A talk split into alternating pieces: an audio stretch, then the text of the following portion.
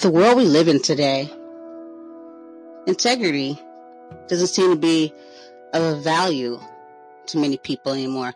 Money has taken the place of integrity and doing the right thing. For teachers in their jobs and building the future, the next generation, integrity and doing the right thing has to be of the utmost importance and is respected.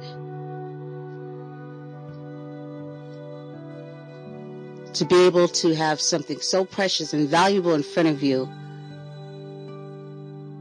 is not something to ever, ever take lightly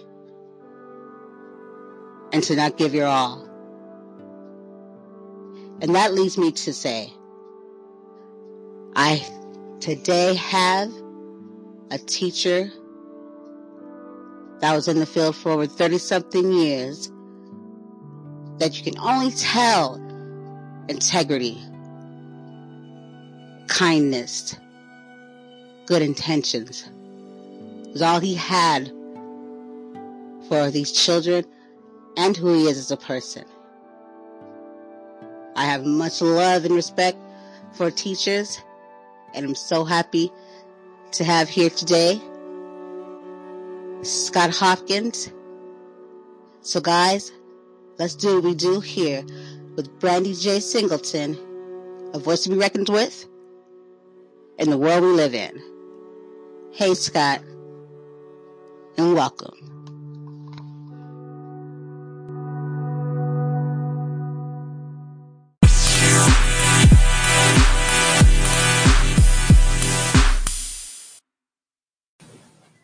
My name is Steve Joyner, and I had the privilege of being a student of Mr. Scott Hopkins when I was in the fifth grade and partially through the sixth. Scott was one of those educators that comes along rarely in one's life that helps mold young people like myself at the time to become better human beings.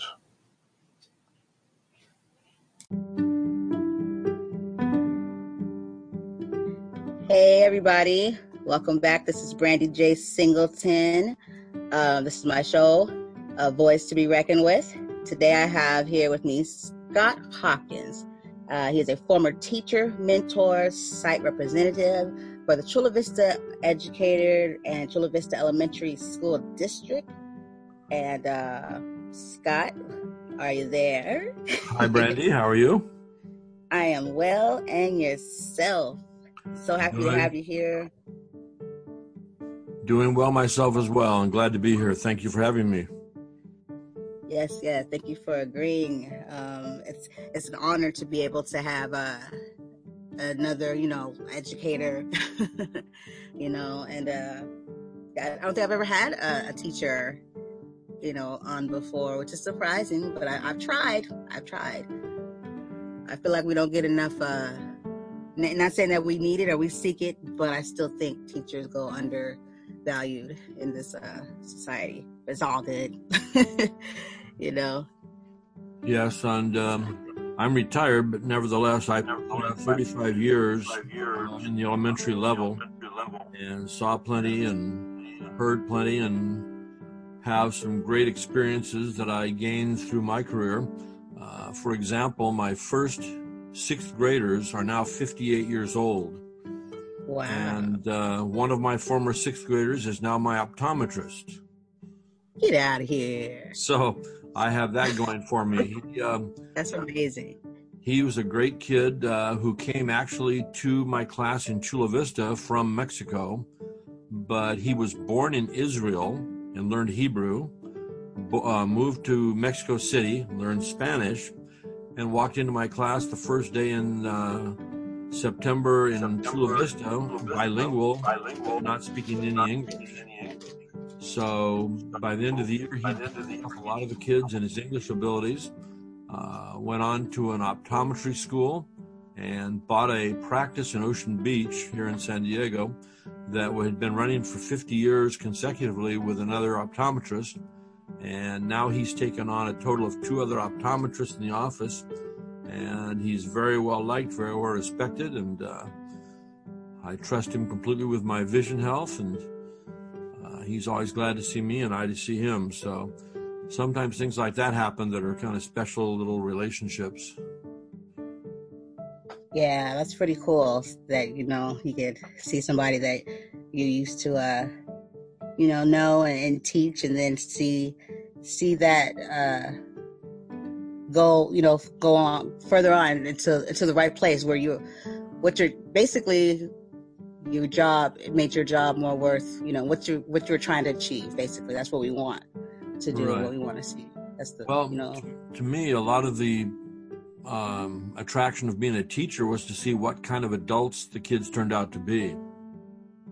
And um, they're in all kinds of different fields, anything from law enforcement to medicine to all kinds of other fields um, that uh, they've gone into and are successful. Many of them have their own families now, and I've been to weddings and uh, even a funeral and some other things involving my former sixth graders who probably total about a thousand kids uh, over my career and uh, it's been very rewarding that's kind of the the after effect of being a teacher is to see how everybody you know moves on with their lives and especially to yeah. see the successes they become yeah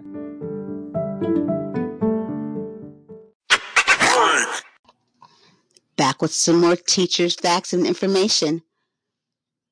Who invented homework? Roberto Nevilis, an Italian pedagogue. Roberto Nevilis is considered the real inventor of homework. He was the person who invented homework in far 1905 and made it a punishment to his students. Since time when was homework invented, this practice has become popular around the world.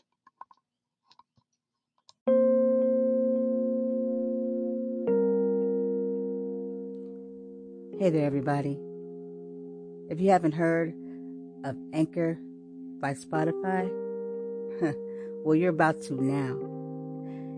Anchor is where you can create your very own podcast, and it has all the tools that allow you to record, edit right from your phone or your computer. And when hosting, you can distribute your podcast on listening platforms like Apple Podcasts, Spotify, and more. It's everything you need. Everything to make a podcast in one place. And best of all, Anchor is completely free. Seriously. All you have to do is download this Anchor app or go to anchor.fm to get started. You hear that? anchor.fm to get started now. What are you waiting for? So you can have a podcast like me? Yes, like me. The world we live in.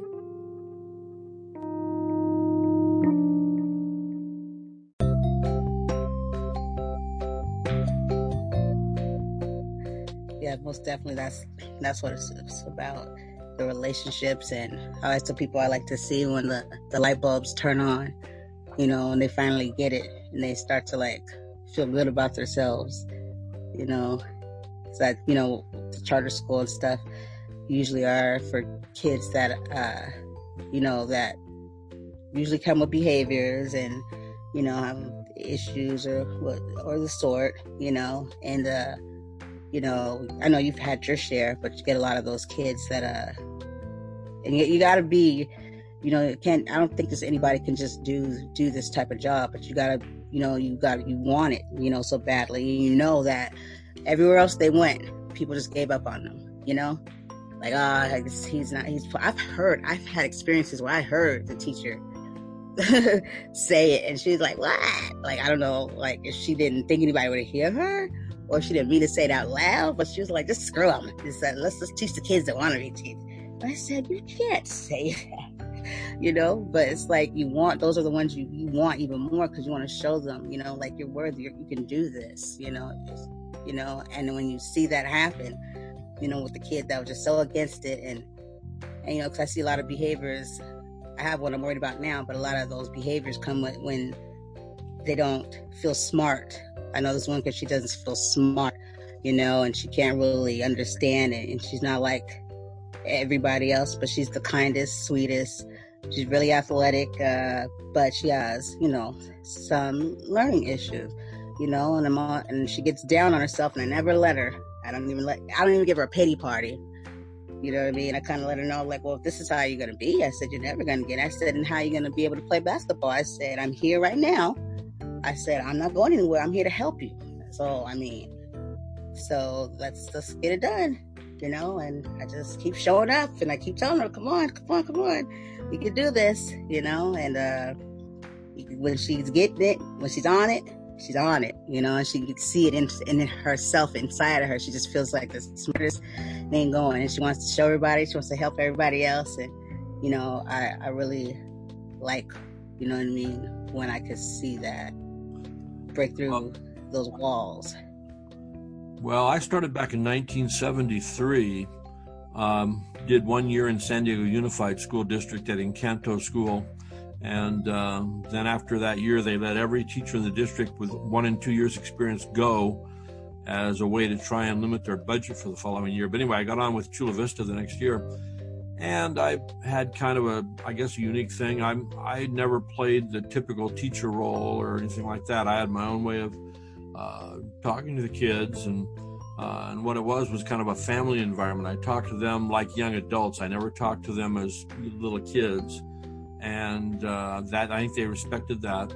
And I made it clear that you know we're going to work hard in the classroom. Everybody's going to work hard when we study, and then we're going to go out and play hard, and everybody have a good time out in the playground as well. And nobody in the classroom, or I would ask them, is it anybody in this class uh, better than anybody else? Uh, on the first day of school, and they look at you like, "What are you, what are you talking about?" And I said, "Oh." I just want to know if any of you think that you're above anybody else. And I said, and that includes me. I said, as far as I'm concerned, we're all equals. We're all going to study together, work together. You'll make mistakes. I'll make mistakes. Uh, we don't criticize each other for those. We build each other up for good work and good answers and that type of thing. And nobody ever gets bullied or treated badly or uh, made to feel like they're less than anybody else. And that worked pretty good. Um, I guess I had a certain amount of, uh, I struck a certain amount of fear into some of the kids because some of the kids were afraid to be in my class. But after they got there, a lot of them were, you know, wouldn't, you know, they were very, very happy. But there was that reputation I had for being, you know, pretty tough, I guess. But it was never in a mean way, always in a, a yeah. loving, kind way. I feel like you're consistent. You know what yeah, I mean? They knew what to expect with you. And that's, that's what I'm trying to strive. You know what I mean? I see that's what is being lacked in some areas. You know, the you consistency know. is really important. Um, actually, I borrowed this from another teacher that I had heard of that I liked. Uh, he had a set of classroom rules posted, and he also had a set of consequences posted.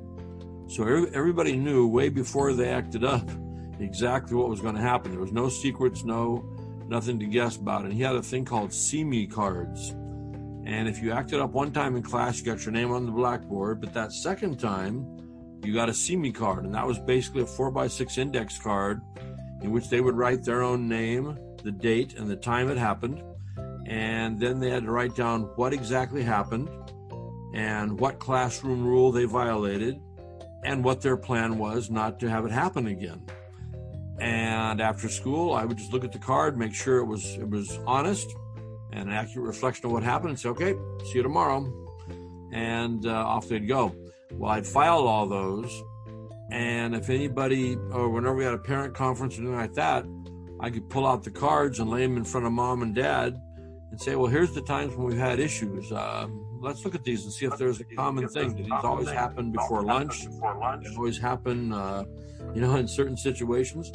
and it was pretty obvious what had happened. It was in the kid's handwriting, not mine, and uh, that worked real well. There were other consequences above that too, but a lot of times in the day it never went past that because you know they had already gotten to that level and knew they'd better watch their p's and q's or you know not didn't want to go to the next level. So.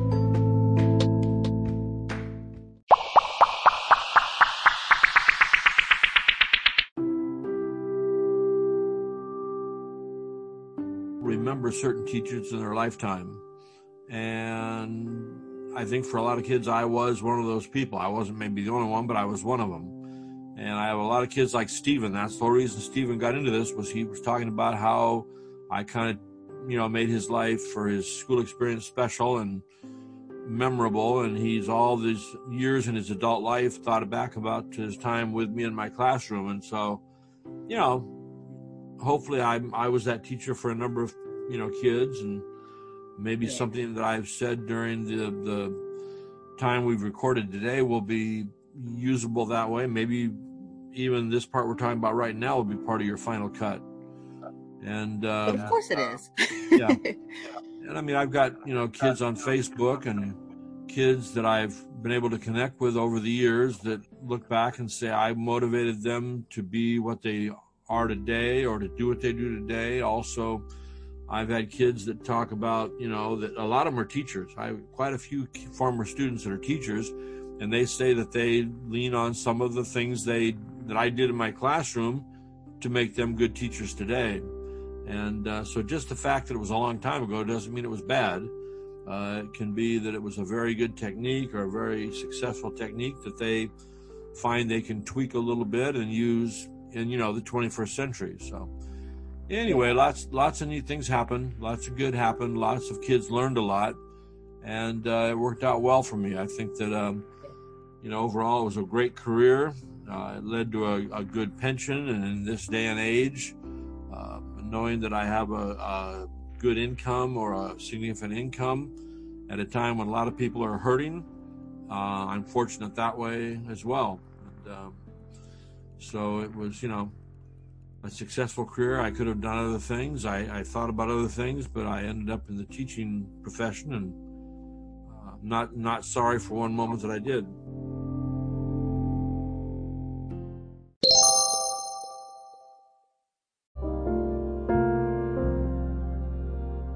Well, I got the first idea about being a teacher. That was on my mind. And back at that time, they had a program in San Diego Unified where uh, we could sign up and go spend an hour or two a day at an elementary school. And I did that, but I was uncomfortable a little bit because there were not that many men in elementary education at that time. So I felt, gee, maybe this isn't, you know, what I should be doing. Maybe I should uh, stick with other things. Well, I was also big into journalism uh, in the high school level. I was the sports editor of our newspaper, and um, I went out to San Diego State as a journalism major. Uh, I was getting straight A's in journalism at San Diego State. I was kind of a, a for lack of a better term, kind of like an up and comer, and uh, I was able to write stories and do things in a way that the other students were like sometimes in awe of.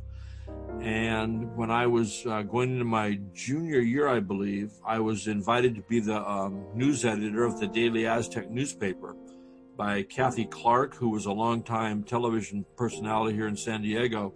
And she was going to be the editor in chief and invited me to be her news editor. Well, we had a class in advanced news writing in the social sciences building at San Diego State. And in that day, about 1971, this would be, uh, it was the a whole classroom full of the manual typewriters, and we had a professor that was a legend out at San Diego State by the name of James Julian. He still has a scholarship named after him to this day. And he had a textbook he had written himself. It was a spiral bound notebook, and it had notes, imaginary notes from the field of all these different news events uh, car accidents, house fires, drownings, all these local news stories that we could be sent out on. And he would walk into the classroom at 11 o'clock and write a page number on the board and walk out. Well, we had to open his textbook to the page number he had written, and we had to read the notes, figure out what had happened, write the story, and have it on his desk by 11:50 at the end of the classroom or the class. So almost everybody in the classroom would light up cigarettes under stress to write these stories. And I was dying. I've never smoked. I had asthma as a kid, and I was dying. And even though I got the highest grades on the stories and did them really well, I thought to myself, is this what my career is going to be like as a journalist? Am I going to be stuck in newsrooms like gagging from everybody smoking like this? So I actually went to the head of the department and changed my major from journalism to social sciences and a teaching credential over that issue.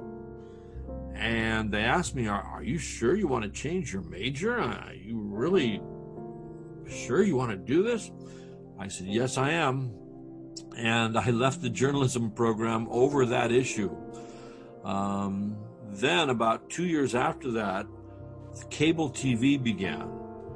And whereas they used to have one football game on on a Saturday, one football game on a Sunday, one baseball game a day on television, the cable industry hit, and all of a sudden, everything was on TV. Every football game in college, every football game in professional football, all the baseball games. I think if I would have stayed in journalism, I probably could have become a, television broadcaster, which was my goal. But I left too early, left it all behind, and went into teaching. And, uh, you know, I've always had that question in my mind could I have made it as a television broadcaster, but I will never know. And I changed my major over the issue of people smoking, which you can't even do in a in a in a professional setting now. But back then, it changed my life, and that's how I got into elementary teaching. So a little bit about that. Um, I student taught as a graduate student. I got my degree after four years. And back at that time, they offered, the state of California offered a lifetime teaching credential. So we had the option to do our student teaching as a graduate student and that's what I did. I already had my my degree. I did two semesters of student teaching and then received my credential with 30 units of postgraduate work. So that started me higher on the pay scale, gave me my lifetime credential, and I didn't have to go back and finish my credential by taking classes after I had taught all day. Because back then you had to complete 30 units of postgraduate work during your first five years of teaching in order to finally get your full lifetime credential. So by doing mine as a graduate student, got my full credential, got my requirement of 30 units in, started higher on the pay scale, and off I went. My uh, first year as a teacher out of San Diego State, my salary for the entire year was $8,450. And in San Diego Unified, I got 10 checks, each for $845.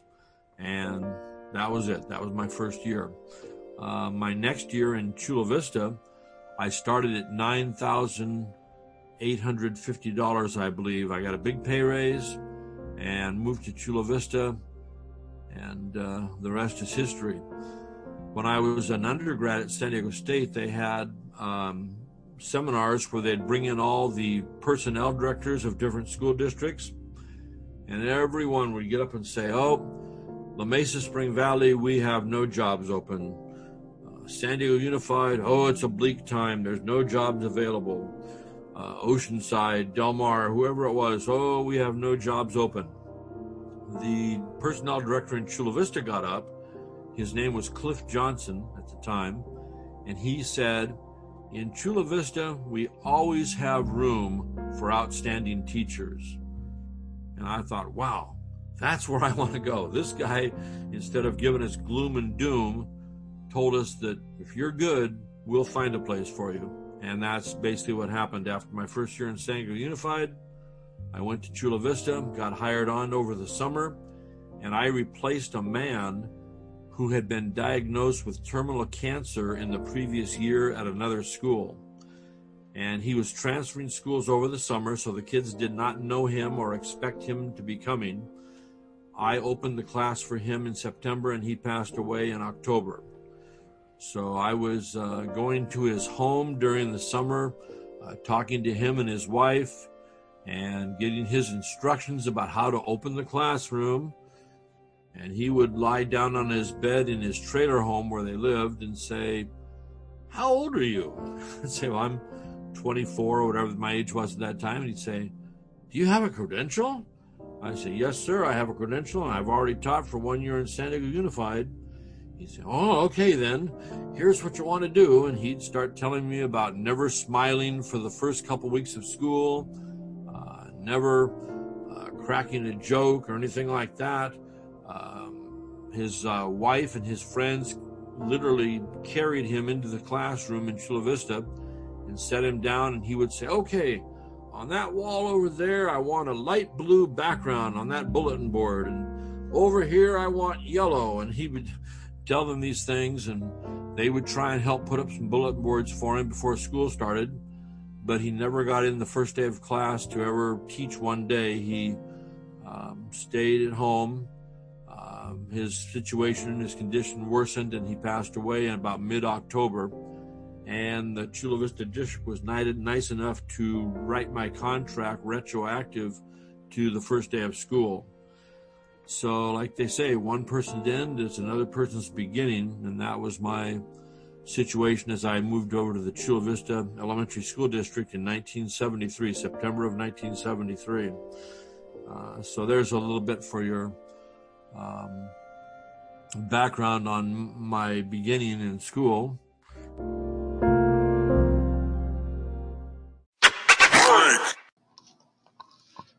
Who made school? Credit for a modern version of the school system usually goes to Horace Mann. When he became Secretary of Education in Massachusetts in 1837, he set forth his vision for a system of professional teachers who would teach students an organized curriculum of basic content.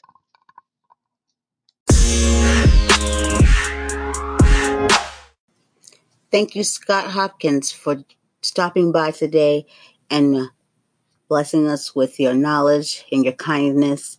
And uh, as an educator myself, I can say that you left a very um, huge impression on me. And I learned some things I can actually say, you know, because we talked a lot longer than the show actually went. And um, you really you really are a good guy and your students were so lucky to have you and for steve joyner i mean very much true what he says about you and i could tell you know and how he speaks of you that you made a difference in his life and we need more like you. There are very much many teachers that do an outstanding job, but there can never be too many, you know? We can always, always use more and more and more. You know? So thank you, Scott. And you're welcome here on the show anytime. As a matter of fact, I'll be meeting with you on Monday. Yes, people, Monday. Don't worry, I'll be back to advertise and promote that. But let's go ahead and end the show and say good day to Mr. Scott Hopkins. Peace.